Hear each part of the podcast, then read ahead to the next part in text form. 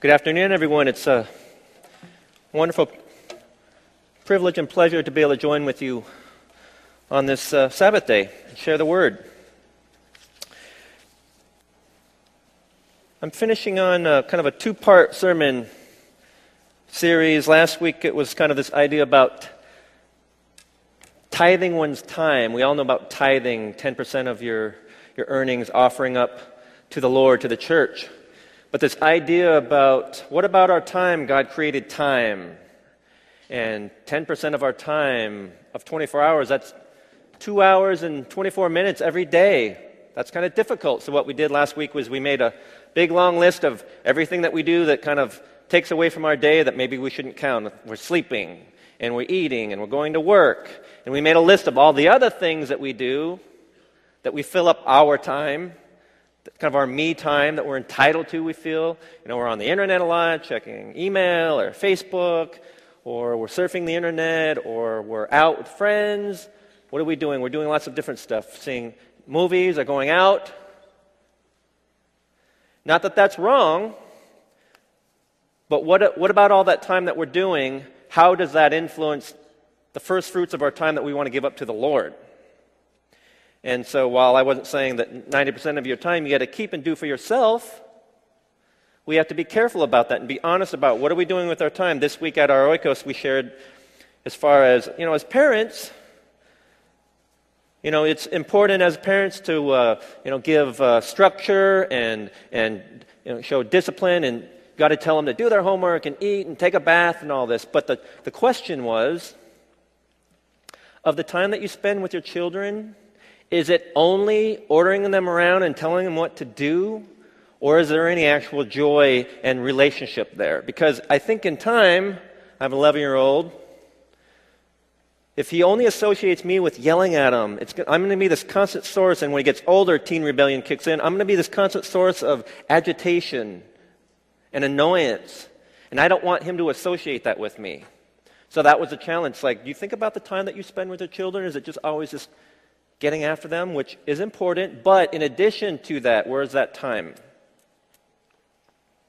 How are you spending, how are you witnessing your love for the Lord in your relationships, the time that you're spending? People are watching the uh, NC2A games when there was like, you know, 32 games and all that, spending a lot of time watching those. My son's a big sports fan, we share that. I, um, recently, as part of the things I wanted him to see is that that movie Hoosiers, basketball. He's really into basketball. He, he still likes to watch that now. I want him to see that one. It's a 30 year old movie. It's still a really good movie. It's kind of, if you haven't heard of this movie, it's about that small town high, school basketball, high school, high school basketball team in Indiana that, uh, that made it all the way to the playoffs, state playoffs, and beat the big city team. And there's a lot of kind of Midwest values in there, and, and team and community. And, and I really like them to kind of see that movie. So we watched that together. And there's kind of this Christian theme, kind of this Midwest Christian values thing that is, uh, is, is really nice. And I remember when, watching the end of that movie when they're playing in the state championship against this big team, and it was close and close. And I looking over at Julian, he's so into it. He was like going like this, praying for the outcome of the movie, hoping that team would win. I thought that was very cute. But those are some of the things that we talk about as far as what are you spending your time? Are you offering up your fruits first fruits of your time to the Lord? And, and do we have a kind of a, are we doing that gratefully? As we tithe, are we doing that cheerfully, gratefully? And as I said at the last uh, sermon, in the Old Testament, the Israelites, the way they atoned for their own sins was offering up, it was animal sacrifices, offering up a lamb for sin offering or a bull for, for a guilt offering. You're kind of literally laying it on hands, transferring your sin to that animal, and then offering that up as a, as a burnt sacrifice to the Lord. And uh, the, God's decrees and commands were very specific about offering up a lamb that's, that doesn't have defect, or the bull that, that isn't crippled. And in Malachi, it's a kind of a warning and rebuke to them. It's like you, you say you're going to offer up your offerings and your fruits, fruits, and all you're doing is you're offering up your crippled, diseased animals. So we have to be very careful about offering up our time. Is it kind of our leftover time? at the end of the week we're so tired or we're so frazzled and agitated from work. And whatever time we have left over, God, you can kind of have this leftover time. I don't, I'm, I'm a little distracted right now. I have a bad attitude or serving in the ministry. So we have to be very, very careful about that. Not as a shame on you, but just be very careful about all this 90% of your time. How does that influence? Does that crush the 10% that you want to offer up to the Lord? So we want to be very careful about that. So that was a discussion. Today I thought we'd follow up with when you are engaged in offering up your tithing of time to the Lord, what could you be doing? And, and unlike like offering where you're kind of dropping that and then you're allowing the church to do ministry and you may be indirectly benefiting from that, but if they're doing that supporting missions or something, you don't really have any control. But when you tithe your time, the wonderful, excellent thing is you can be engaged with the Lord, offering up your fruits of, first fruits of your time. And so I thought we'd kind of look at that and, and talk about the ways uh, in which we could do that that would be uh, edifying and blessing to you to, to be able to do that. And so I picked this passage from 1 Corinthians uh, chapter 7. And I should just say this passage in, the, is in the context that Paul's writing to the church in Corinth about whether or not people should be married. And we're not going to be talking about that necessarily, but I like the context in which he's saying that, um, you know, if you're single like me, it's good. If you have to be married, you need to be married, that's okay too. But like me, your focus is solely on the Lord and how to please the Lord but, for example, if you get married, then you're only going to be thinking about the husband's about thinking about the affairs of the world and how to please your wife. And the wife will be thinking the affairs of the world and how to please your husband. And so your interest will be divided from, from, from solely spending your time glorifying the Lord, serving the Lord. So that's kind of what he's writing. He's not saying it's wrong to be married, but he's, he's saying be careful about that and in general, what other interests divide our attention from the Lord? So that's what I like about this passage. So I'm going to read verse 29 to 31. What I mean, brothers and sisters, is that the time is short. From now on, those who have wives should live as if they did, as if they do not. Those who mourn as if they did not. Those who are happy as if they were not. Those who buy something as if it were not theirs to keep. Those who use the things of the world as if not engrossed in them. For this world in its present form is passing away. Let's pray. Lord God, I just uh, thank you for this time.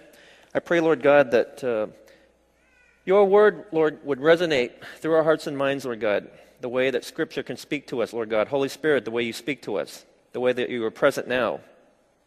We pray for your continued presence, Lord God, as we, even when we are released into the world, into the week, Lord God, that we think about this, it is impressed upon our hearts and minds on our foreheads. And that we do offer up our first fruits of our time and our hearts and undivided hearts and minds and attention to you and devotion to you, Lord God. So I pray for that. In Jesus' name. Amen. Okay, so like I said, this passage just talks about not just marriage, although it says, you know, wives should live as if they do not when, when husbands are acting really stupid or acting like a jerk, some wives would like to say, I don't know you. I'm sure that probably crosses their mind. But what he's saying, act as if they weren't, as if they weren't happy, as if. So it's not a literal thing, but he's asking, in the, he, he's, he's, he's giving you a perspective in your mind. Everything that you are so focused on, things of this world, things that you're buying, acts as if uh, it's not yours to keep. Things of this world as if you're not engrossed in them. What I like about that passage, it's talking about the state of mind that you have about something that, that controls your outward conduct. It, it, it speaks to this kind of inward discipleship. And from that flows your outward kind of conduct, how you're going to re- react to this world.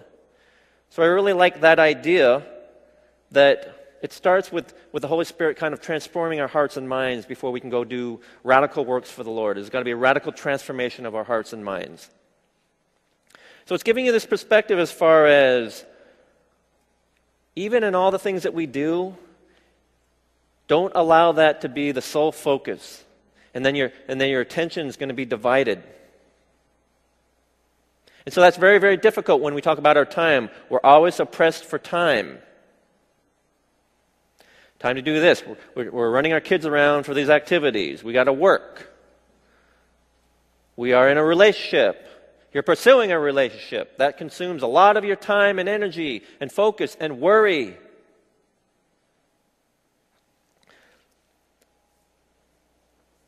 And so this past Paul, what Paul's saying is just act as if all that stuff were not the most important thing in the world because if you want to serve the Lord, these things will distract you from that.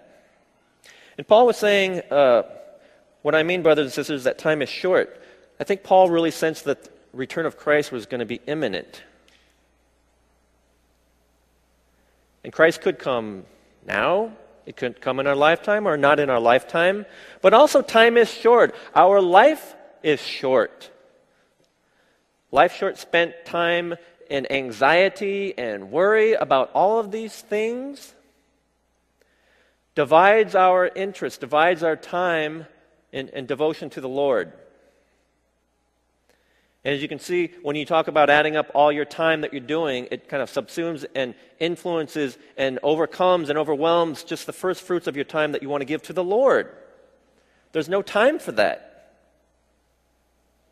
So we have to be very, very careful about all these things that kind of distract us of the world, act as if the things of the world do not be engrossed in them. So I found that to be very uh, insightful as far as what Scripture can tell us. And that doesn't mean that uh, if, you're, if you're mourning, pretend that you're not. If you're happy, pretend that you're not. And that don't worry about anything. That's not what I'm saying at all. But as Scripture tells us, I like Matthew 6 a lot. Um, one of the parts is uh, don't worry about tomorrow. For, t- for tomorrow will have its own things to worry about. Just worry about today. Let the, the day's own worries be trouble for the day. So, time as far as what are we doing with our time, but also the state of mind. How are we so consumed with these things? If we're coming from a life of, of a, a childhood of dysfunction, that type of trauma or crisis in our lives that we can't quite get over, the anxiety and the hurt, these kind of emotional, spiritual scars that we're carrying around. If we spend a lifetime of that, time is short to be worrying and allowing Satan to let you be controlled by that kind of anxiety, those hatreds, those resentments that we have. So time is short. So not only what are we doing, but how are we spending that time? It divides our attention, takes our attention away from the love of the Lord, the love the Lord has for us, allows us to be loved, to be healed, and allows us to love the Lord in the expression of that, the outward expression of that. So, this time, this concept of time, and what are we doing? And in our state of mind, what is the state of our mind in time? What are the time we're spending? And so, as far as offering first fruits of your time, you could be doing time spent with the Lord, and what are certain ways that we could do that? The obvious ways. We're spending time with the Lord in prayer. That would be an obvious thing. But it's very, very important that you are setting aside time, not just, Lord, please do this, this, this, and this, but time spending with the Lord, engage with the Lord. Offering up prayer of, of thanksgiving, of intercession on behalf of others. Waiting on the Lord for a word, for a word of knowledge, for, Lord, where's the clarity? Where's the vision that you have for me? Your will in my life. That's not going to be happening if I'm just clicking on basketball games God could speak to me, but why would He want to do that if I'm not even going to set aside any time for the Lord? Lord, please come to me. I'm kind of busy doing this thing. So we have an excellent opportunity this week 5 a.m. during the week to come here, make a little kind of mini pilgrimage as an offering of your time, literally the first fruits, the first part of your morning to the Lord. And that's going to be some small sacrifice to you of your sleep, unless you prepare for that, maybe going to bed early. You have to make arrangements with the, with the, with the children at school or work.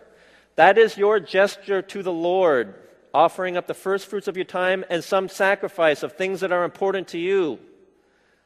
That you are setting aside and offering up that time to the Lord.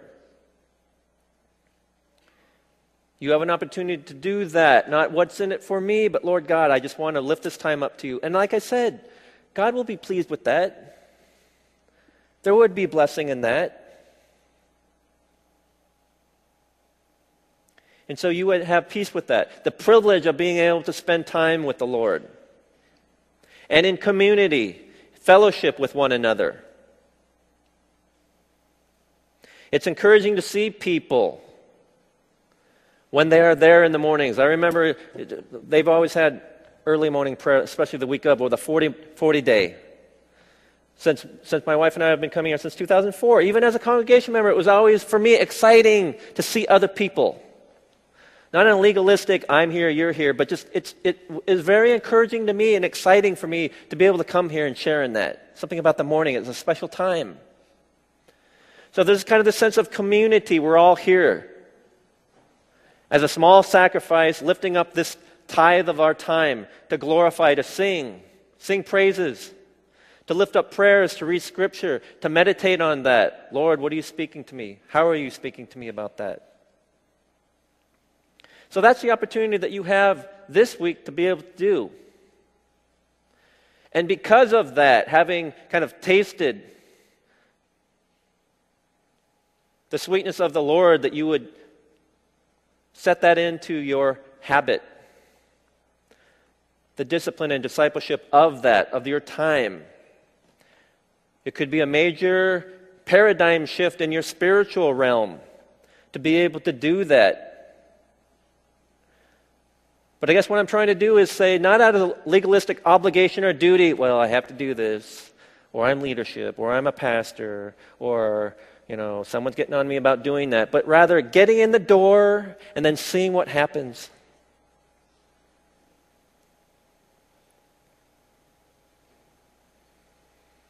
There are no guarantees at the end of the week to say, nothing happened, Pastor Mark. I want my money back, my spiritual money back, my spiritual time back.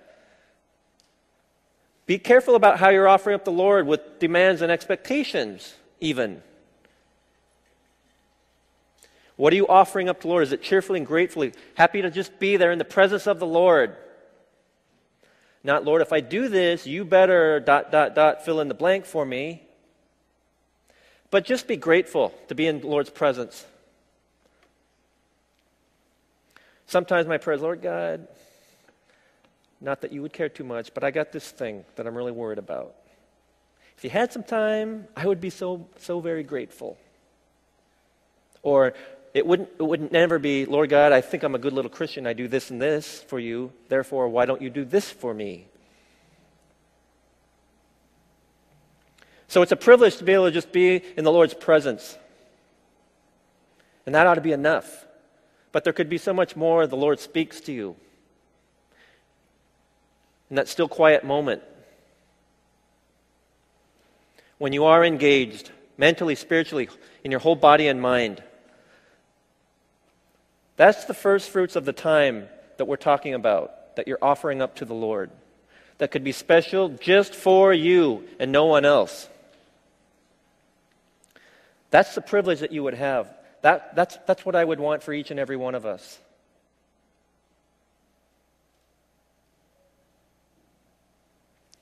I was able to share yesterday early morning prayer part of scripture that uh, this kind of theology, this beautiful articulation of that that spoke to me.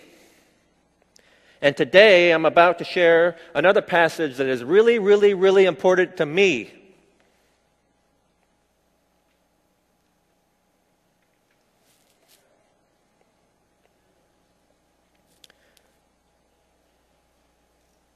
And that's found in this passage in Mark 5, you could be very familiar with that passage. Jesus and his disciples are in uh, near Nazareth, near the Sea of Galilee, and by that time, he's very known throughout the land for performing these miracles of healing and teaching. And all these masses of people, hordes of people, are just following him. He crosses the lake. They figure that out and they go around the other side. They're just following him. Thousands and thousands and hordes of people. And there's this one rich man saying, My daughter is dying. Please come and heal her. And he says, Okay, let's be on our way. And so it picks up about this passage. It's Mark 5, chapter, uh, chapter 5, verses 25 to 34. I don't know if we have that. I hope we do. But um, I'm going to read that. And so Jesus is in this crowd, kind of moving there. People are, large crowds, just kind of pressed and all around him. And then it starts up with verse 25. And a woman was there who had been subject to bleeding for 12 years. She had suffered a great deal under the care of many doctors and had spent all she had, yet instead of getting better, she grew worse. When she heard about Jesus, she came up behind him in the crowd and touched his cloak because she thought, if I just touch his clothes, I will be healed. Immediately her bleeding stopped and she felt in her body that she was freed from her suffering. At once Jesus realized that power had gone out from him. He turned around in the crowd and asked, Who touched my clothes? You see the people crowding against you. His disciples answered, And yet you can ask, Who touched me? But Jesus kept looking around to see who had done it. Then the woman, knowing what had happened to her, came and fell at his feet and, trembling with fear, told him the whole truth. He said to her daughter, Your faith has healed you. Go in peace and be freed from your suffering. That passage came up in, uh, when I was in seminary, even 2010, 2009 or so. And the point that the professor was making about that is that when we think about healing, when, when Jesus performed miracles, why did he do that? Trying to uh, demonstrate his power and might. Something more than just a prophet, a mere man could do. Raising someone from the dead, rising from the dead. But it was to demonstrate his divine supernatural power.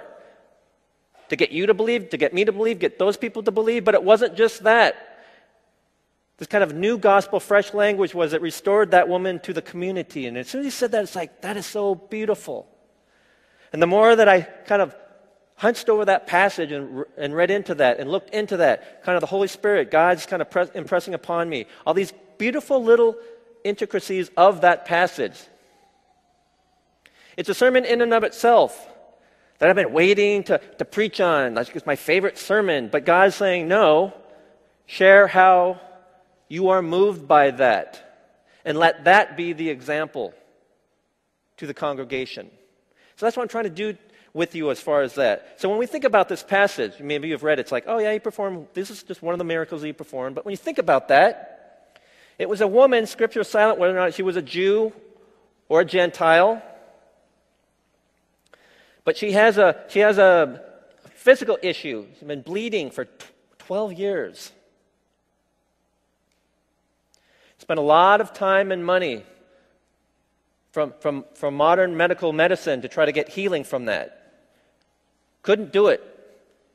You talk about what she spent a lot of her time on, and you couldn't blame her wanting to be healed from that. Now we know from God's decrees and commands in Leviticus that as far as keeping pure, a woman in her period or a woman bleeding with discharge is very specific. She is unclean not to be touched. If you touch her, you got to go through all these purification rites and passage and the, and the ceremonial cleaning, cleansing. She's an outcast to the community, like a leper. She literally is. As a woman in that, in that society, in that culture, she was nothing really. Women and children, not considered much. And she had a physical disease. She was unclean.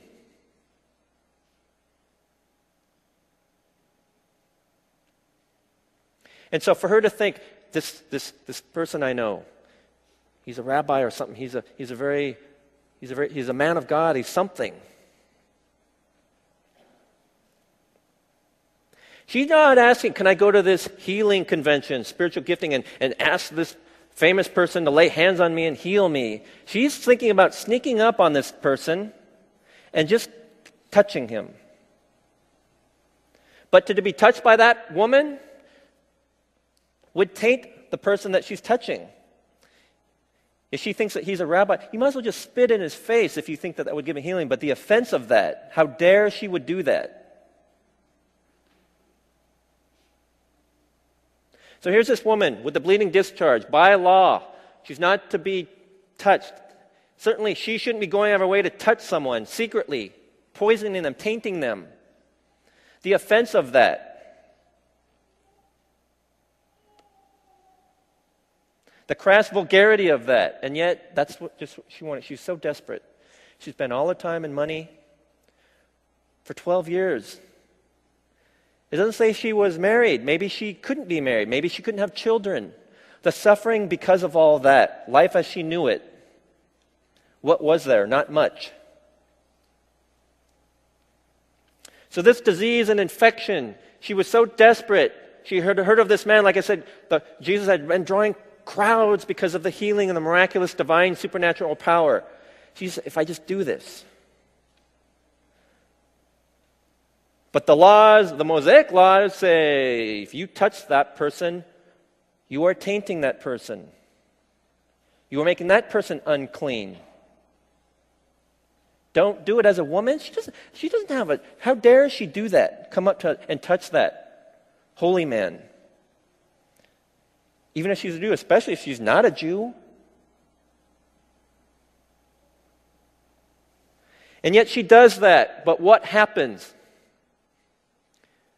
Was Jesus made unclean? No, power went out. If you think about that, he wasn't just a man, a Levite, he wasn't just a priest. He was the Son of God. He had healing. Power went out. He was not made unclean by her, this person. She was healed.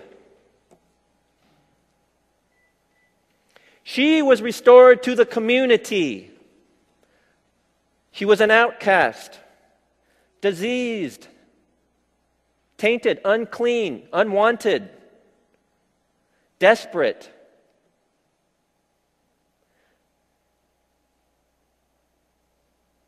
But Jesus of Nazareth would have been made unclean. Jesus the Messiah, Jesus the Christ. Power went out. He felt that.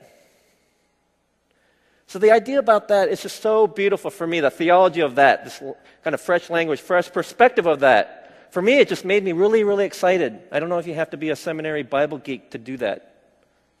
And maybe you're saying, that don't do much for me, Mark. Okay, my apologies. But the point I'm making to you is that got me really, really excited about that the way Scripture, the way I want to spend my time with the Lord, not out of duty or obligation, but the way that, that the, the, the words of that message just kind of leapt out.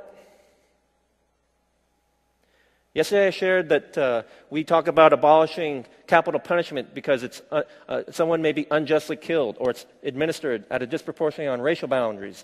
Jesus was given the death penalty, but to abolish us from the law. So the idea is a connection of that. I've never heard that preached before, but because of my profession, it's like, oh, thank you, God, for that. So today I'm sharing with you this woman, this minority of the community, diseased. What can we take from that? We're just as sinful. Maybe we don't have a bleeding discharge for 12 years, but we're damaged goods. We're sinful. We are depraved. Not to make you feel guilty, but to show you we need Jesus all that much more. And what do we spend our time doing chasing after this when, as a woman, if she would have just gone to the Lord first, offered that up, that would have just taken care of everything. What are we spending our time doing, even in prayer, fretting about this and that? It's okay to, to, to fret over your children, over your marriage, over your life. But if that consumes everything that you're doing, it's divided your time and your attitude. And as with the woman, if you would have just gone to the Lord first, in prayer, the way Scripture can speak to you. That's a beautiful, beautiful thing. And all these worries that, that Paul is writing to Corinth, just don't, maybe, perhaps, they aren't so time consuming. They don't have the power over us that they once did. That the forces of this world want to have over you. And so if we allow that, engage with the Lord, prayer, offering up the first fruits of our time, to be blessed by that. The way Scripture, the way I tried to describe to you, that was really exciting. This woman is restored to the community. It wasn't for Jesus just to prove how mighty he is. He could do that, he's done that. But each and every one of us is restored to the community.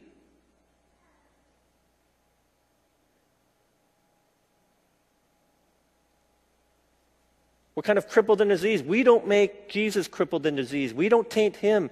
He has the power to heal us. He is above anything that we could ever do. And just as he healed that woman, that broken spirit, and restored her physically, literally, to the community, in her body, in her mind, we could do that. That could be done with us spiritually, emotionally, physically. God has the power to do that. We are not worthy, but because of Christ,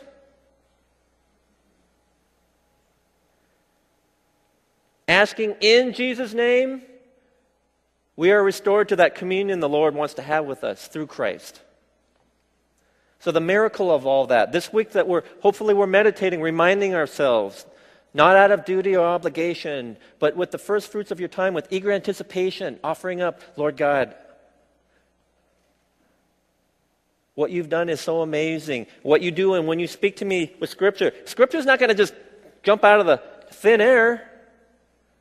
Perhaps you need to actually be reading the Bible in order to be engaged with the Bible.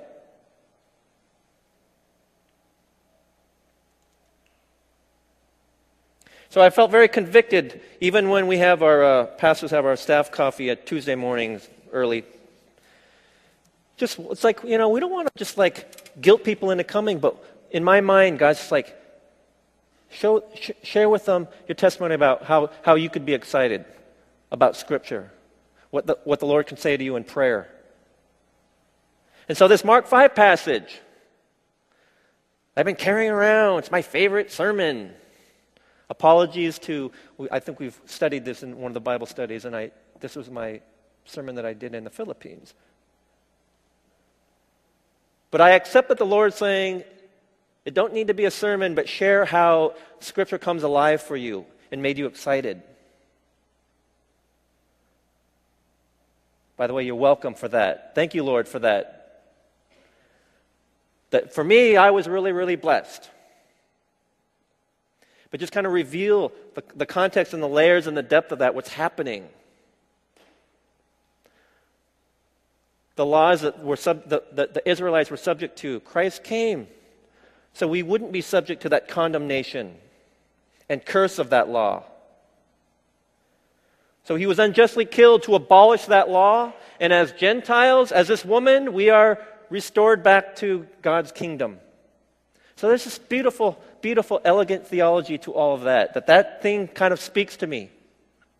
I love that. And as I said, I would pray that each and every one of you, in God's own way and in your own way, you receive that kind of blessing and that kind of revelation from Scripture as it, as, as it pertains and it speaks into your life, where you're at. And so that's a privilege for me to be gathered here and just kind of sharing that with you. Because it's important for, for us, I think, as leadership to, to, to tell you it's not just getting up early in the morning and then you're getting in there struggling to stay awake and then looking at your watch because you've already started thinking about your day. And then, uh, and then wondering, well, nothing happened there. Perhaps, did you give the Lord the, the, best, the best time that you have to the Lord? Because if you're already distracted, and you've already moved on, you've already turned that emotional page and to get to your day. Be very, very careful about that. How you're offering up your time to the Lord. If it's some kind of the leftovers or it's a little bit defective or diseased that time. Be careful how you're offering up the, the tithes of your time, the first fruits of your time to the Lord. So that would be my prayer. And just kind of waiting, waiting for the Lord to see what happens. God's own timing. Maybe God just wants to not do anything for you just to see if you just give up. If you want to shake your fist, Lord God, speak to me. I'm here. I think God would love that, demanding the Lord's time. Rather than demanding, Lord God, be my, be my divine butler, answer my prayers. But pursue the Lord. And just see what happens. Celebrate that. Be grateful for that.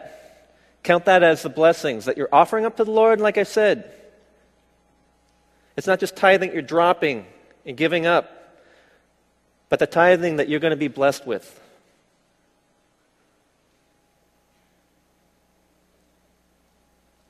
And from there, if it calls you to tithe your time as far as serving with a cheerful heart and be glad in it.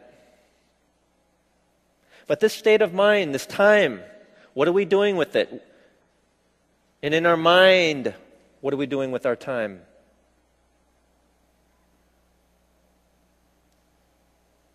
That's the challenge. But when you engage the Lord in those kinds of things, in prayer, in Scripture, again, not out of duty, well, I got to even change speed, read that. Done?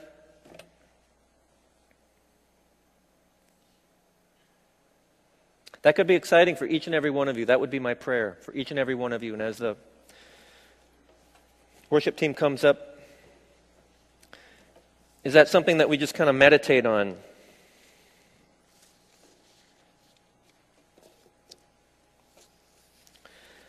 The opportunities that you have. And God, once you start to do that, God will be opening up more time to set aside, and you'll be eagerly hungering for that.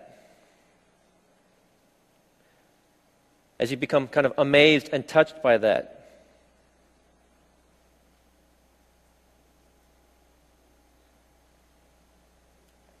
It could be poignant, it could be beautiful, it could be a time of rebuke and correction.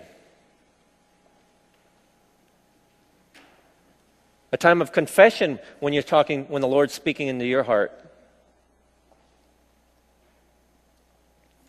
So that's the beauty of that. You have this time to, to be engaged, to engage and be engaged. Holy Spirit will do that.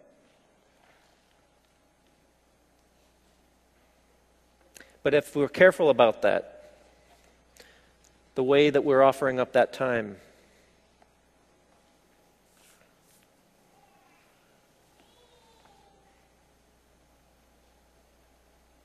Let's pray. Lord God, I just uh, thank you for the opportunity that we have. You are so good and gracious, God, better than what we deserve, and yet you still care. You still love us.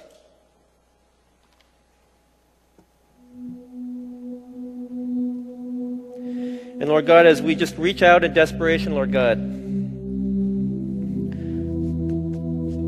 breaking the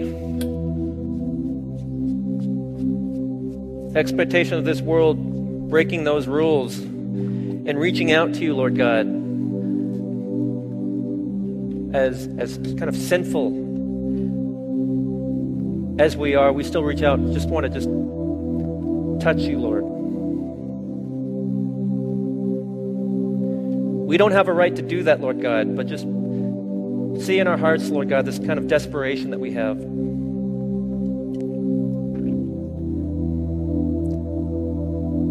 If we, if we violate the ways of the, this world, Lord God, to reach out, you are not desecrated. You are not tainted. but we, we receive healing, we receive love. That kind of restoration, Lord God, allow us to feel that. So I pray, Lord God, as, as we do that, as we offer up early morning time to you, Lord God, it would be pleasing to you. Holy Spirit, you would touch each of our hearts and minds and then in ways that are so wonderful and unique and specific to each and every one of us. That's what I pray, Lord God. And that kind of peace that transcends all understanding, Lord God, just guards our hearts and minds in Christ Jesus. Perhaps those worries aren't as worrisome.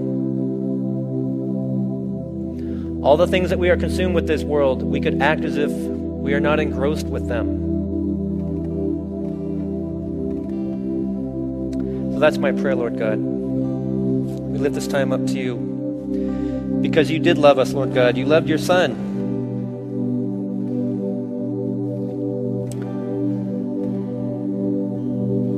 But you loved us even more, and he was killed for that.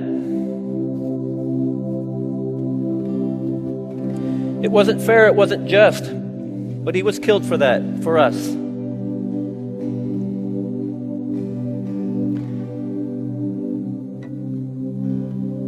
So, that simple gospel message, the new message that you have, Lord God, of what you've done for us, allow that to wash over us, Lord God. Humble us, move us.